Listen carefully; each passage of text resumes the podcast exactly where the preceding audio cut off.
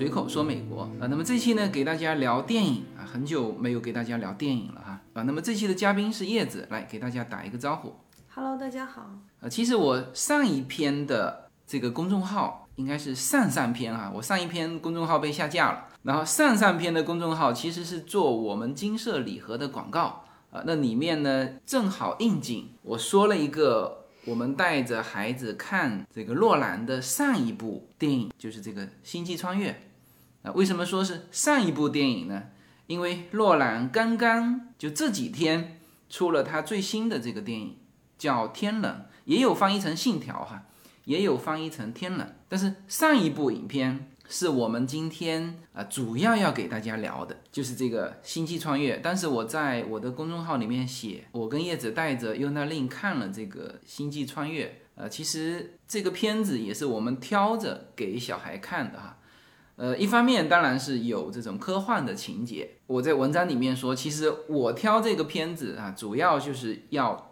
让孩子去感受这种叫深层的父爱，所以洛兰的片子就是他能够把这个硬核的科学和非常温暖的这个情感能够呃能够结合在一起，这就是洛兰比较比较独到的地方。OK，那么这期呢就要给大家聊这一部《星际穿越》。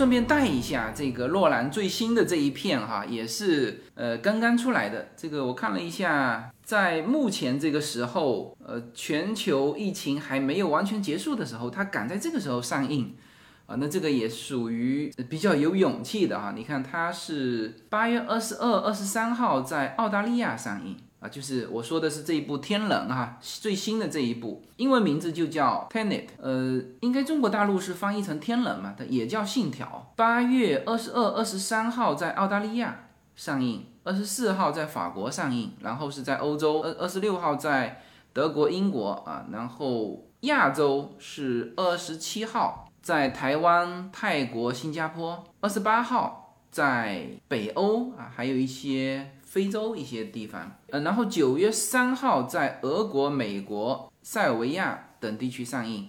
那就是说，今天是这一部洛兰的新作《天冷》，今天上映，然后明天在九月四号在中国大陆上映啊。因为是这几天要上映的，所以我们呃提一下洛兰的最新的这个片。呃，这一篇其实我们看了一下这个。就是发行的宣传片，就是还是洛兰的那种风格，什么风格呢？他永远都在打科学的擦边球啊。那么关于这一片呃，大家近期可以去找时间去去看这一片《天冷》哈，就洛兰的，但是好像评分不是那么高，可能大家都看不懂吧？我觉得。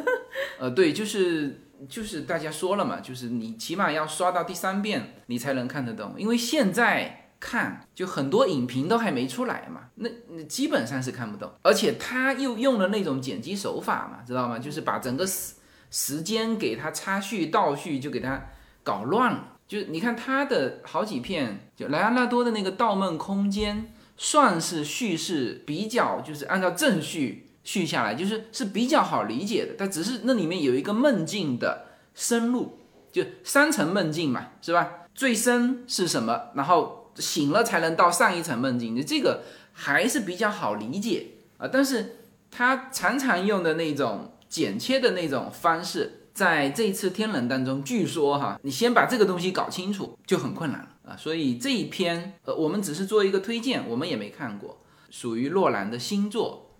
啊，不过他那个天冷的那个 男主角之一，就是那个罗伯特·帕丁森，今天爆出来说得了新冠了，这么巧。对，今天是他他在拍那个蝙蝠侠嘛，啊，然后就是那个剧组就停了嘛，啊，停十四天嘛，就说他检测出来得了新冠，然后就隔离，隔离十四天再重新开始拍。那也隔离十四天，他没有治好，怎么出来拍？他又没有很明显的症状，只是说检测出有那个呃新冠的病毒而已。哦，就是说现在美国的电影就。就这么就已经放得这么开了，得了新冠隔离十四天，但是很，但是我看新闻很多是说，现在因为美国它的那个检测的是很灵敏的嘛，啊。其实很多人是很微量的那种病毒，啊，就是十四天就能好、是吧？不是在体内，其实它不会引发很多的传染，或者说是那种生很严重的病的那种嘛。嗯，所以说那反正现在这个，你说现在这个疫情，今天这个电影在美国上映，大量的电影院还是没开的。对我看他那个网站就说都是在一些小电影院开放。嗯，MC 因为说它只是区域性的开放嘛，全美好像它是陆陆续续一直到九月份才会可能开放到百分之七十嘛。嗯，所以其实很多人就像想去看，就是你要到天能的那个。嗯，这个电影的网站上，它主页就秀给你看我在哪里放映这个电影。哦，就是因为很多地方其实看不到的。但我觉得这里面穿插一句哈，就是说美国的疫情呢，基本上随着这几天 CDC 的那个真正新冠致死只有百分之六，就是剩下的九十四是新冠和其他二点平均二点五种疾病合起来共同。这就跟当时流感那个对流感，它美国也是这么这么算的嘛。这里面就是这个穿插一句哈，呃，就这个话题我就不在这里展开了。就回头如果可以，我专门做一期在会员区去啊。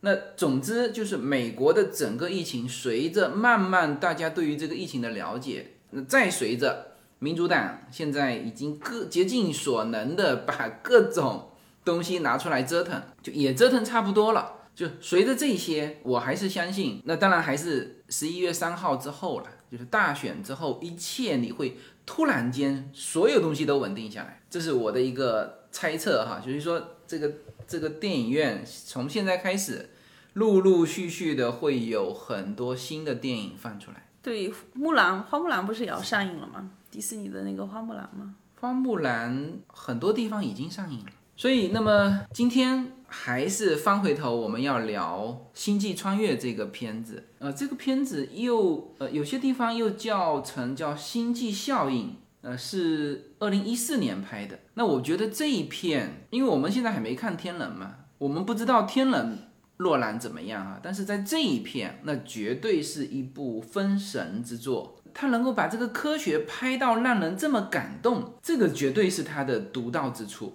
你看，它是八十七届奥斯卡金像奖的最佳视觉效果奖，然后在美国四十一届科幻电影就土星奖，就基本上囊括了所有的大奖，最佳科幻电影、最佳导演、最佳男女主角等十项大奖提名。这是一部非常好看也非常感人的一部电影啊！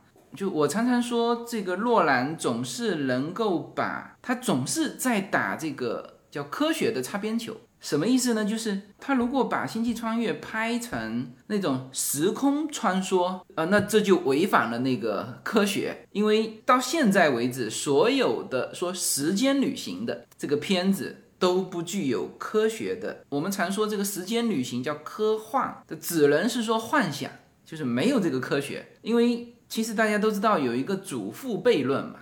就什么叫祖父悖论呢？就是这个祖父悖论是是非常早哈，一九四三年，一个法国的科幻小说家在一篇小说叫做《不小心的旅行者》里面就提出来，就是这个祖父悖论，就是这里面有一个假设，就是就是属于时光穿梭的这种哈，就是他说，如果你回到过去，呃，在你自己父亲出生之前把自己的祖父母杀死，那么这个举动。就会产生一系列的矛盾，什么矛盾呢？就是如果你能够回去杀死你年轻的祖父，那么因此就没有你的父亲，没有你的父亲也就没有你。那么谁杀死了祖父呢？就是你在杀死祖父那一刻，你就不存在了。所以这个就是一个悖论，这就是很出名的一个叫祖父悖论。然后沿着这个祖父悖论，就是就是证明不了嘛，就是科学上证明不了。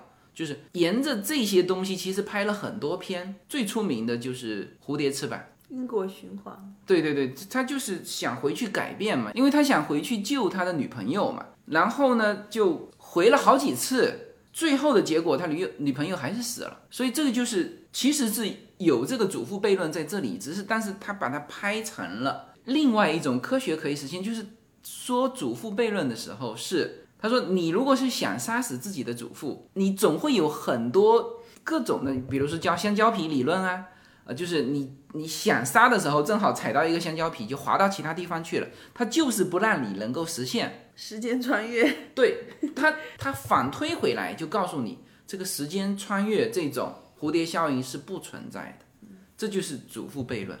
好，就是如果你硬要证明时间可以穿越，那么你它只能推出一个叫做多重宇宙的概念。你回到那个时间点，干杀掉的那个祖父，其实是和你不同的宇宙空间、平行宇宙空间出来的。他的这个空间，你只是在他的那个空间把这个祖父杀了，他无法影响你的这个空间。就是你如果强行证明说时间可以穿越，因为这个是说到一个比较极端的嘛，就是说去杀死自己的祖父。但事实上有很多这种关联的东西，比如说你打破了一样东西，比如说你引起了什么变化，都会引起这种变化。那么推下来就是你是无法实现时空穿越的。那你硬要说时空穿越，那就只能是进入其另外一个多重空间。呃，就如果大家看科幻片。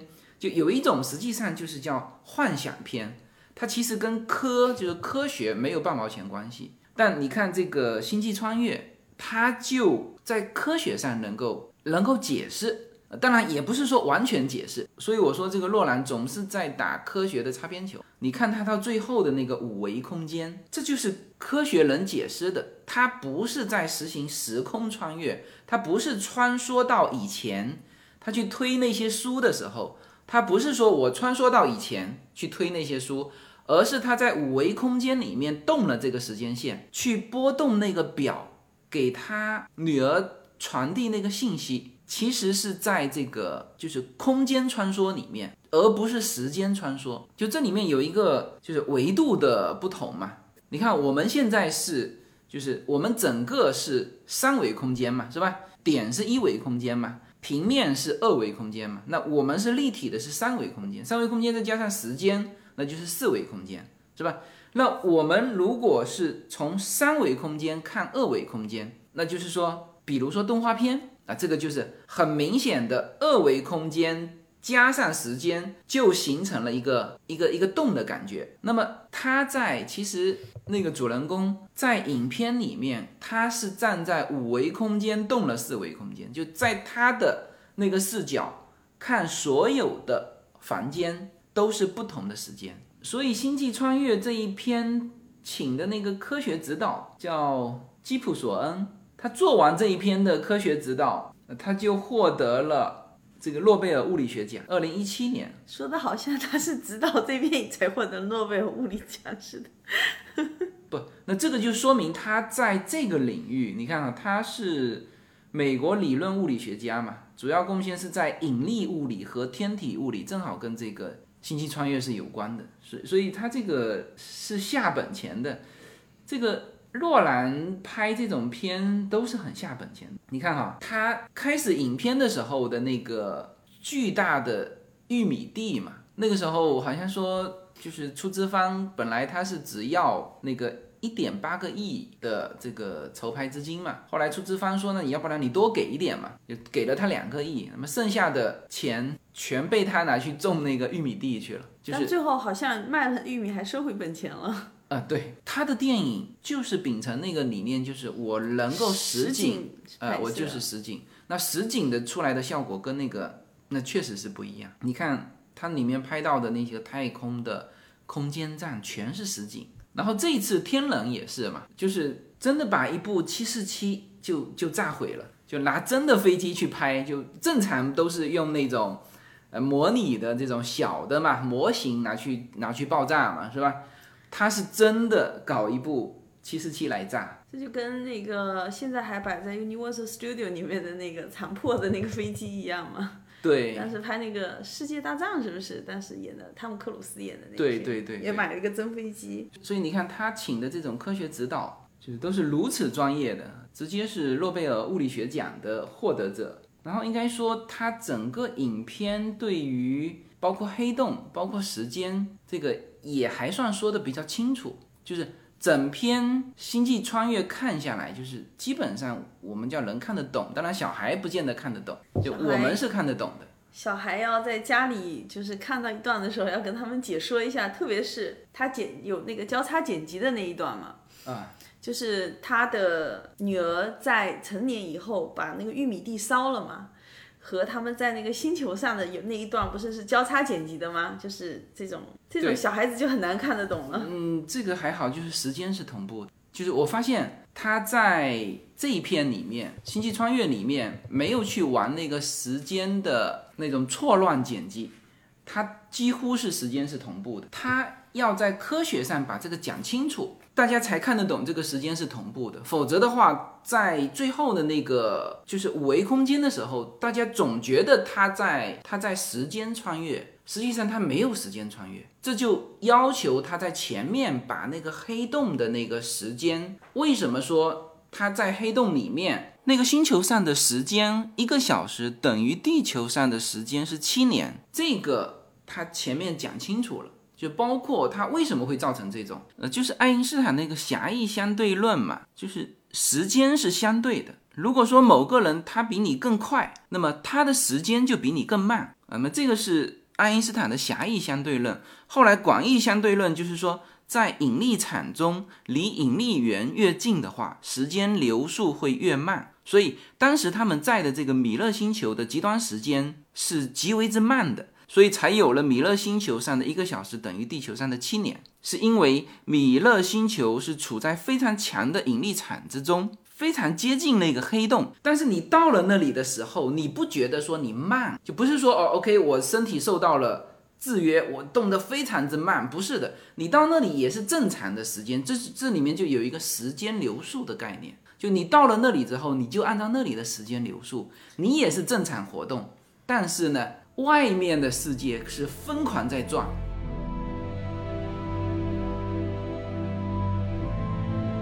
随口说美国的听友大家好，我的新书《平行美利坚》目前已经在当当网、京东等各大网站均开始正式发售，同时在电子书 Kindle 上也已开始发售。那么这本书是随口说美国的第一本书，也是我个人第一本书。拨开迷雾看美国当下，中美两国恰是两条平行线。只有穿梭其中的人才能看清一切。希望大家支持这本书，现在就可以立刻在网上下单购到这本书。谢谢大家。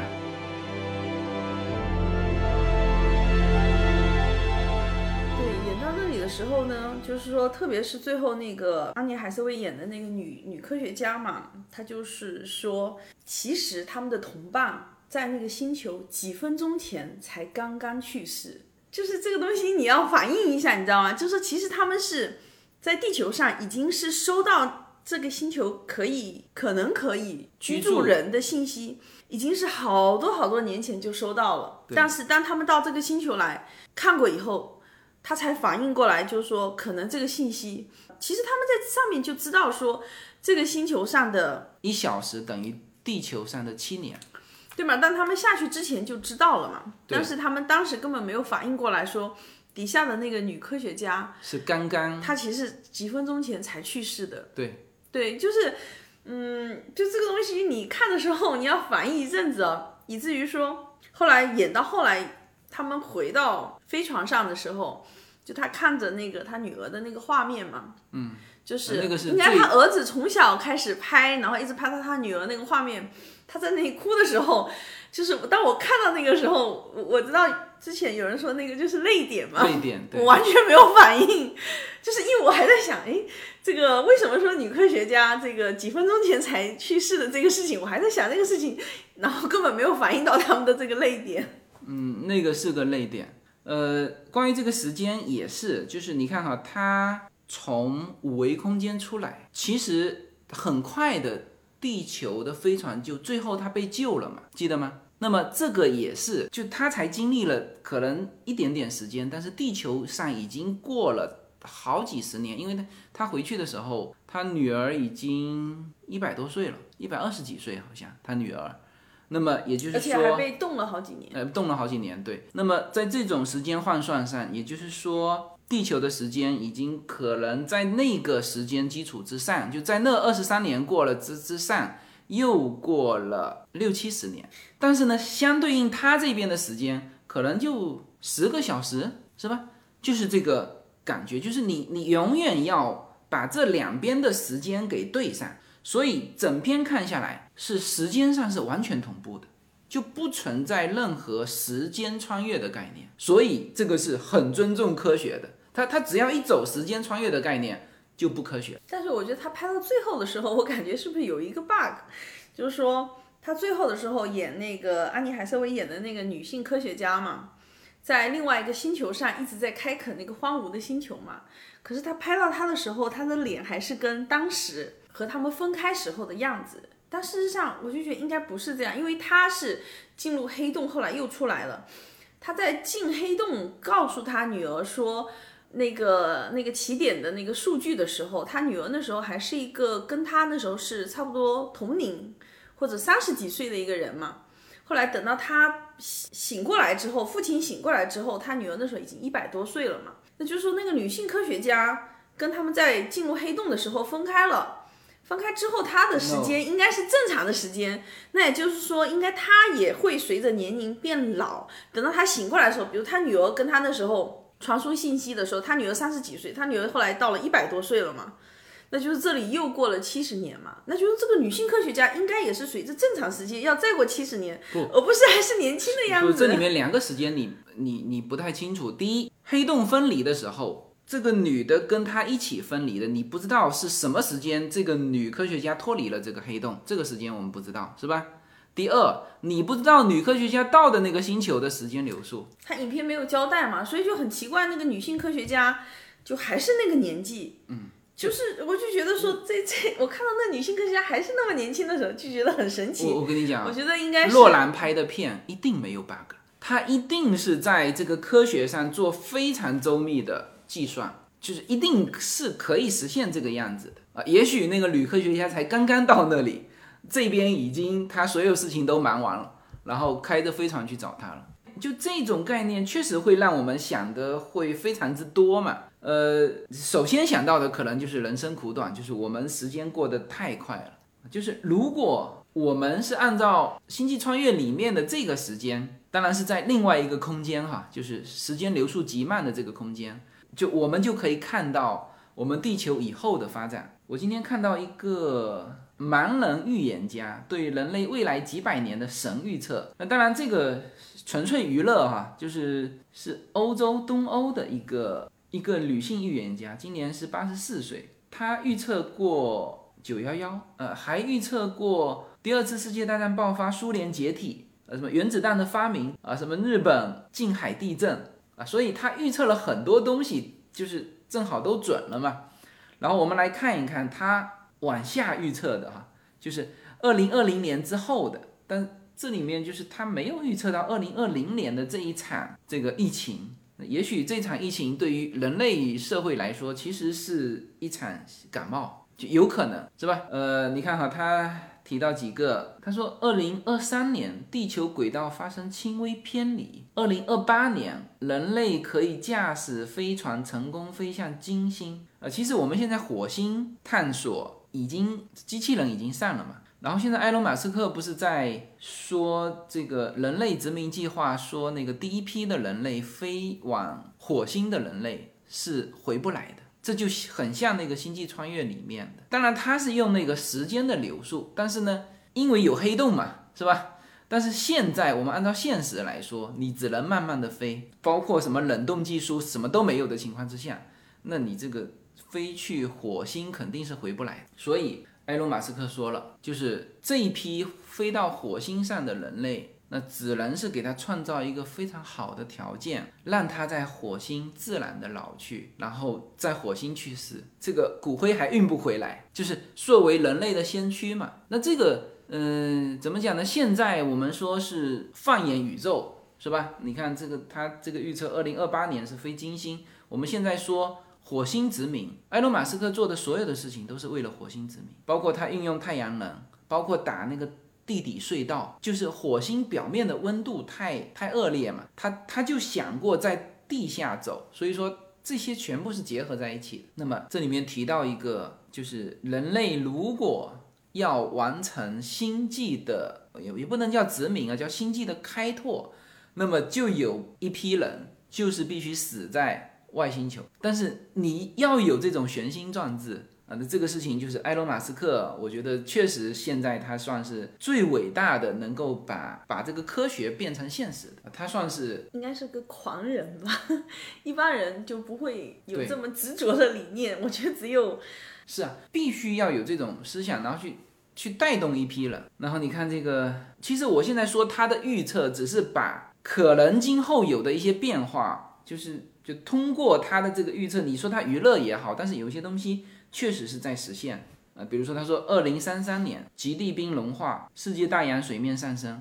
那这个就是就是跟温度有关嘛，是吧？然后他这里面说二零四三年世界经济繁荣，穆斯林统治欧洲，现在已经有这个趋势了，就是现在法国你看好多穆斯林，对，人家说过去看过去不像欧洲，对呀，全是蒙着面纱戴着头巾的，对。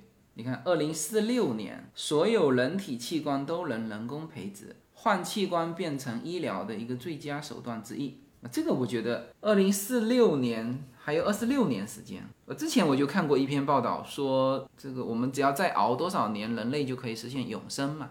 它其实永生它必须要换器官嘛，所以我常常说，呃，其实我们人类的灵魂啊。是非常棒的一个软件，但是装在了一个非常差的硬件里。其实人体是很差的，知道吗？就是比起机器人，是不是？呃，当然都不说比起机器人了，就是而且你的寿命是取决于你全身叫短板效应嘛。比如说肝脏最最早坏掉，那就是其他器官都还好好的，但是你人就只能死掉，是吧？你就一个器官坏掉，就是人体真的是叫做短板效应，哪块板最短？就决定了你的寿命时间，那怎么办？那就是说这块板换掉，那就是人体。所以它这里面说的四六年，所有人体器官能够人工培植，这是我觉得这也是很有可能的，很有可能的事情。对，二零六六年，美国动用新型武器，叫做气候武器，这个也是很，它就可以在局部变成那个就温度变冷或者变热嘛，这个也是可以实现的。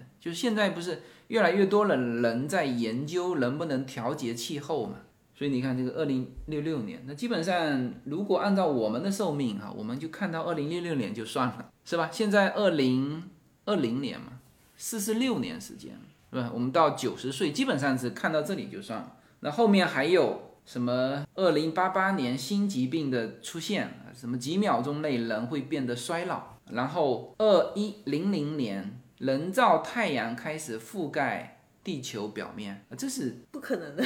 呃，这是完全可能的。就是说，嗯，你在《三体》里面就有提到，我忘记是《三体》还是哦，这是原来苏联科学家就把文明分成三个等级，就是一类文明是可以开发利用自己所居住星球的所有自然能源，人类现在只能够利用百分之七十三，就是。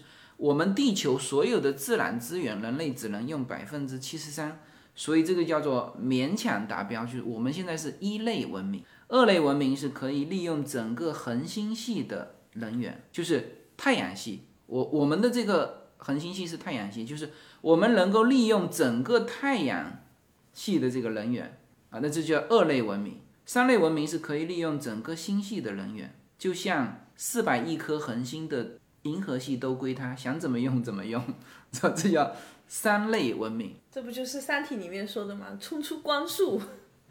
对，就是首先你要能够突破光速。就是二类文明打一类文明，叫降维打击嘛，是吧？就是就是这个概念。没有什么能够阻挡，没有什么可以阻挡对自由的向往。大家好，现在大家除了收听我每周公开的音频节目之外，还可以加入我的公众号，名字是无限空间。在这里，我建立了会员专区，每周都将会有多期的视频或者音频节目会在会员专区独家播出。此外，每周六晚上在无限空间中还有随口说美国的视频直播节目，欢迎大家进入直播间与我互动。同时，随口说美国目前已经开通了海外的 YouTube 频道和中国的 B 站，海内外的听友都可以登录直接观看我的视频节目。您如果希望随时可以追踪到随口说美国的各类信息，您还可以登录新浪微博、今日头条、抖音等去搜寻“随口说美国”。移动互联网的神奇之处就是可以把同类的人拉得很近，让我们勇敢开始，活成喜欢的自己。着永不凋零蓝莲花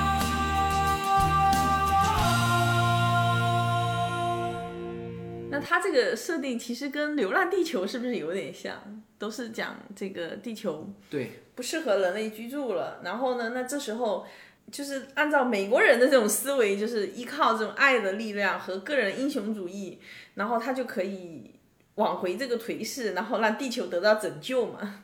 但是在《流浪地球》里面，一样它就是完全不一样的套路了。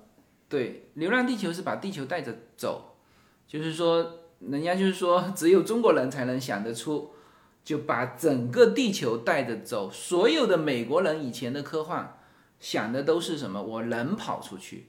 你像《星际穿越》这一片，最后他也是放弃地球了嘛？地球已经不能用了。所有的人，他原来是说，就是去寻找十二个星球，去寻找可以供人类居住的这个星球嘛，是吧？但是因为距离太远，所以它现在出现了一个正好在那个你可以到达的地方出现了一个黑洞，就是虫洞嘛，就是时光可以折叠，然后你可以从这个虫洞穿出去，你就可以穿到另外一个去寻找可用的星球。如果没有虫洞，人类是找不到的。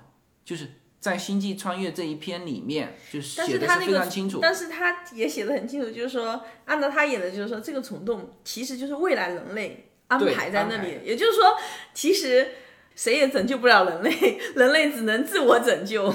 对，这里面是也是这个跟其他的，比如说跟《三体》啊这种巨大的不同，就是始终还是只有人类，没有外星生命，是吧？但现在《三体》好像也要拍成电影了，对，好像也是美国在拍，对，呃，然后刘慈欣，还请他做的也是编剧之一嘛。对他另外两个编剧好像就是是呃《权力的游戏》的那两个编剧和刘慈欣一起 重新编辑。其实总体来说这一片呢，呃，因为有这个电影的这个科学顾问嘛，所以这个索恩就是说他定了一个原则，就是你不管怎么天马行空，最后一定不能违反现有的物理定律。就比如说，它一定不会出现，它的时间轨一定是正向走，它不出现穿越，就是很重要的那句话嘛，时间可以伸缩和折叠。唯独不能倒退，这就是不违反物理定律。那包括这个索恩曾经花了两个星期的时间去游说这个洛兰，去放弃一个主角关于就是超越超光速飞行的一个理论，因为超光速你你违反了这个现在的这个物理定律嘛，就爱因斯坦的那个任何东西不可能超光速嘛，是吧？但是那个时间流得慢的那个。就说明什么？就说明那个是符合科学啊，就是你到了那个星球上，时间就是变慢了，那个是符合科学。而且甚至我都认为哈，就是说他最后他这个影片啊，一方面当然是星际穿越是有硬核的科学，那还有一个是就是最后有人说他怎么还是走美国电影的那个老套，就是说比如说个人英雄，还有其实就是情感。这个时候可能大家会在想。地球都快毁灭了，而那个男主角他最后他为什么能够最后实现进入五维空间？他就是要回去嘛，就是要回去，在他女儿没有死之前，因为他这边时间过得非常快嘛，是吧？他想赶在女儿去世之前，就是答应的那个承诺，要回去见一下他女儿。那有些人就会感觉说，你怎么最后还是回到这个爱改变了世界？当然，这个作为一个电影的泪点，作为一个情感的宣泄点，这个是非常好。但实际上，从某种程度上说，也是符合科学的。就什么意思呢？时间穿越时空的，对，这是他们的一个设定。设定对。但实际上，这里面还有一个，如果时空不可穿越，那么你记得我刚才刚刚说到的一个，就是说，如果硬要证明时空可穿越，那这里面就有多重空间的问题，就就就有平行宇宙的这个观点。其实每个人都是活在自己的宇宙里面，就是这个时候你的个人情感，你可以操控这个世界，是不是？你对，就是你的世界。所以现在这个只有你是真实的，我和孩子都是你想象出来的。不不不，你是真实的，我是你想象出来的。对，就是这个时候，就对于听众来说，他听到的这个是真实的，就是我们都是就是设定的，嗯要传达给他的这个信息，是吧？就是每一个人，都生活在自己的世界里。就就当时有一个理论，就是说，如果你说每一个选择都会分裂出两个空间，比如说原来最简单说多重空间就是有一个盒子，里面一个红球一个蓝球嘛，你摸出红球和摸出蓝球，这个你后面发展的路就不一样了嘛，是吧？他就说你摸出红球的时候是红球的这个平行空间、平行宇宙，摸出篮球的时候，这时候分裂出另外一个平行宇宙。好，那么这个时候大家就会问说，那每一个人做出的决定，每个人选择的路，他总是会有不同的选择。你从小孩开始，对我当时不同的选，择我当时看过一个电影，他就是讲，他反正前面设定是说有一个天文奇象的那种嘛，反正都是有这种设定，比如彗星要撞啊或者之类的哈。然后他就说有一群朋友准备聚会嘛，要一起在家里聚会。后来呢，就是正正好这时候发生了那个天文奇象，发生之后呢，他们聚在一个家里面，然后互相聊天。其实他们互相之间都是认识的，但是呢，就发现说他们聊天的时候嘛，我觉得那个电影拍的很有意思了。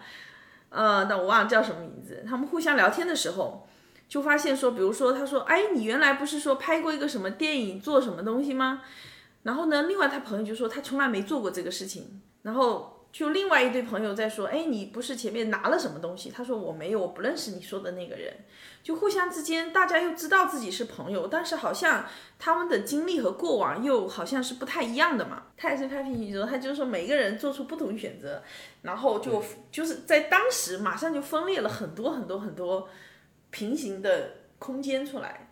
然后呢，因为那个天文奇象，所以他们在哦，我好像看过那个平行空间里面互相就开始就穿来穿去，就说他们这个街最后好像还追杀啊，还是什么？是不是是七个男青年嘛？是吧？不是有男有女，反正就是对对对一群。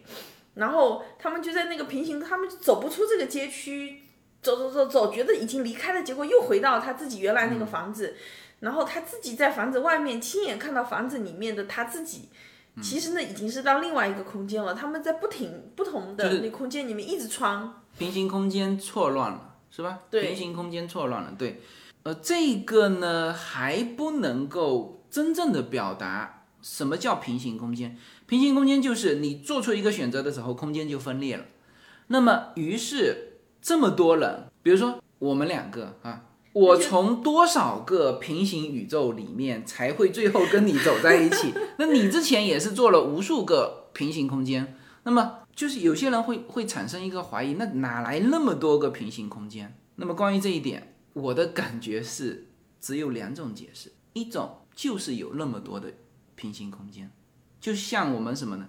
就像我们的电台，就是电台的频率是可以无限多的，几乎可以无限多，在你这个频段里面，你可以收到无数个频段。比如说，我们收一个频段，比如说洛杉矶这边的一三零零，是吧？你在收这个频段的时候，你似乎感觉这个世界只有那个声音，是吧？但是你稍微一调一个频段，你调到其他的台，可能这时候在放墨西哥的这个电台，而你进入到的这就是墨西哥的这个这个这个事情，这就是平行宇宙，是吧？它通过不同的波段去调整，就是每个人他每做出一个选择，就分裂出一个平行宇宙，就是有这么多个平行宇宙，这是一种解释。那么就是这个，我们现在是因为运算能力不够嘛，就觉得很多事情我们总觉得说这是不可能量化的。呃，就像我们一个朋友，他还是很追求那种中式的那种那种喝茶的感觉嘛。他他是说有些东西没法量化，他比如说做茶。他说那今天的天气呀、水呀、温度啊这些东西，它都是不停在变化。那你怎么能够把它量化？而实际上，这个就是以我们现在的观念一听就知道这是可以量化的，只是说你运算不过来而已，是吧？就是比如说你无非就是温度、湿度，做茶叶就是温度、湿度，茶叶本身的温度、湿度，是吧？还有这里面就是你把它量化成一千个指标，你一样，只是说我们算不过来而已。但实际上它就有这么多一这么多个不断分裂、不断分裂的平行宇宙，这是一种解释。还有一种解释就是每个人都有自己的一个宇宙，就你看到的所有的世界，就说啊，你可能现在听到说埃隆·马斯克去探索幕布后面的东西。什么叫幕布后面的东西？知道吗？就别人给我们设定了这个。这个地球给我们设定了我们能够看到的所有的一切，都是一个摄影棚。这就是 N 年前这个 那个金凯瑞拍的那部电影了。对，这是有可能，你否则你无法解释那个费米悖论嘛？就是你无法解释这个费米悖论，就是你按照现在这么多星系出现，他说按照那种计算是可以出现几十万个跟我们地球同样。条件的，为什么我们现在只有我们？其实都不是只有人类，其实只有一个宇宙空间，就是你这一个宇宙空间，剩下的全是幕布。你现在老是往那个幕布后面转，你肯定还是啥都看不到嘛。所以有一些东西，你像月球也是非常奇怪的，就是它永远是脸朝着你转嘛。你你你知道这个吗？就是我们是现在是宇宙飞船飞到月球后面去看它的背面是什么。结果发现啥都没有，就是这种感觉，就是说我们整个地球是一个摄影棚，我们老是想看幕布后面的东西，其实啥都没有，就是这个摄影棚，所有聚光灯都打在我们这里，仅此而已。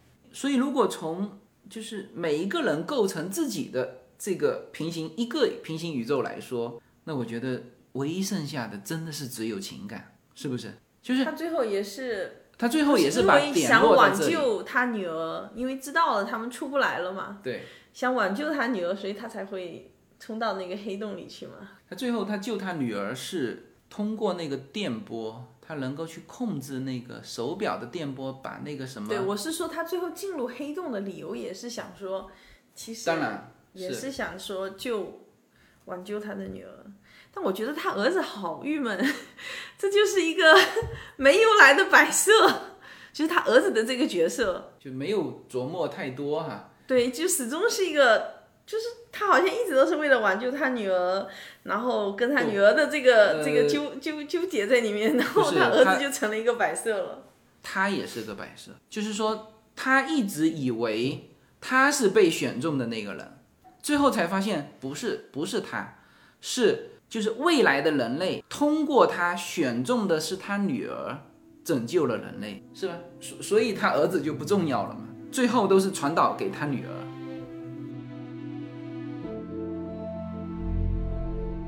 大家好，我们刚刚发布了我们 U N N 令品牌的金色礼盒，这款礼盒是专门为中国的节日市场所定制的牛油果健康礼盒。我们精选了在美国热卖的特级初榨的牛油果油和牛油果花的纯蜂蜜，呃，这是一款非常棒的馈赠亲友和自己使用的我们社群的纪念品。现在大家就可以在我们无限空间的公众号中的中美跨境商城里下单，就可以买到刚刚上架的金色礼盒。呃，希望大家有一个非常棒的购物体验，能够直接跨境购买到。加州的健康农产品，我们所有的礼盒都已经到杭州保税仓，从下单到收到礼盒三个工作日即可。好，谢谢大家。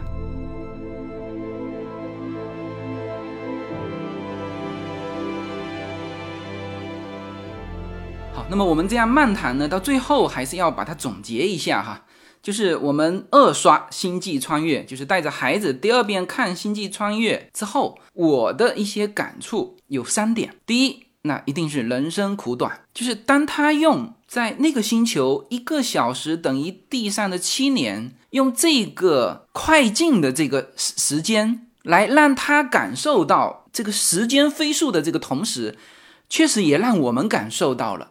其实我们自己的时间也是飞速的。我们现在翻回头想自己的整个成长，以及到现在就走到现在今天，就感觉一晃而过。就这种人生苦短的感觉，在看完这一片是无比之强烈。所以回到那句话，就是人奔跑的时候，真的是要努力奔跑因为时间过得太快了。这是一。第二呢，我们也会有一种错觉，就是说，如果我们的四维世界就一切都是设定好的，就是我们现在翻回头看这个动画片嘛，它是一帧一帧二维世界的一帧一帧播放，形成了一个三维的这个感觉。那么五维世界看我们这个加上时间的三维世界。就是四维世界，其实我们只是自己看不见而已。比我们高一个维度的，或者说生命，或者是感知吧，他们其实可以看得见的。那么换一句话，就是说我们整个的人生，我原来一直有这种感触，就是说我们以为自己是导演嘛，实际上我们只是一个演员，甚至只是一个观众。就是你的生命一帧一帧就是这么播过去的。那所以我们一定会有这种感觉，就是。我们的人生是被设定的，那么这个时候我们就会产生一个错觉，就是那如果我们的人生早已是别人设定好的，我们努力与不努力是不是就没有什么关系了？就努力，你的电影也是这么播下去；不努力，你的电影也是这么播下去。你一定会有这种错觉，但实际上你忘记了一个，就是你的努力也是设定好的，就是你的人设就注定了你不可能不努力。大家会有这种感觉吧？所以有些勤劳的人，他就不能忍受他自己的一分钟被浪费啊！所以你的设定就是努力的。呃，就算你当你明白了你的人生是被人设定的，但是呢，你也会快速按照自己的节奏去奔跑，因为你这个节奏也是被人设定的啊！这是第二个感触。第三个感触啊，那就是比较发散的一种思维，就是这个一人一世界。呃，这个可以理解成你有独立的一个平行宇宙，呃。有可能跟别人交汇，也有可能完全不跟别人交汇。那么这里面就有一个非常重要的概念，就是你看到的整个世界是因你而生的，跟别人没有关系。就是包括你在内的世间万物，包括太阳升起、月亮照在太平洋两岸，一切的一切，包括我的声音，一切的一切都是因你而生的。所以整个世界。也是你自己。从这个意义上来说呢，你对这个世界的看法，就是你对自己的看法。那所以有人说，爱笑的女孩运气不会差嘛？其实，就是你怎么对这个世界，就是你是积极对待它，还是消极对待它？其实对的都是你自己。还有那句话，就是你不要去憎恨别人。不要去憎恨这个世界，其实你憎恨的还是你自己，因为世间万物呃是因你而生的，一人一世界，那个世界就是你自己。如果哪一天你不在了，你的这个世界瞬间坍塌成起点。OK，这个就是我第二遍刷这个星际穿越我的感受，分享给大家哈。好吧，那么随着这个天人的上映啊，应该来说全球这各大电影院都开了，那么中国现在电影院肯定呃也已经都。恢复了，那么希望大家能够把心情也也恢复到这个疫情之前，呃，这个带着好好享受生活，对，好好的看一看这个最新的洛兰拍的这个《天冷》，好吧？行，那么这期节目就到这里，好，谢谢大家，再见。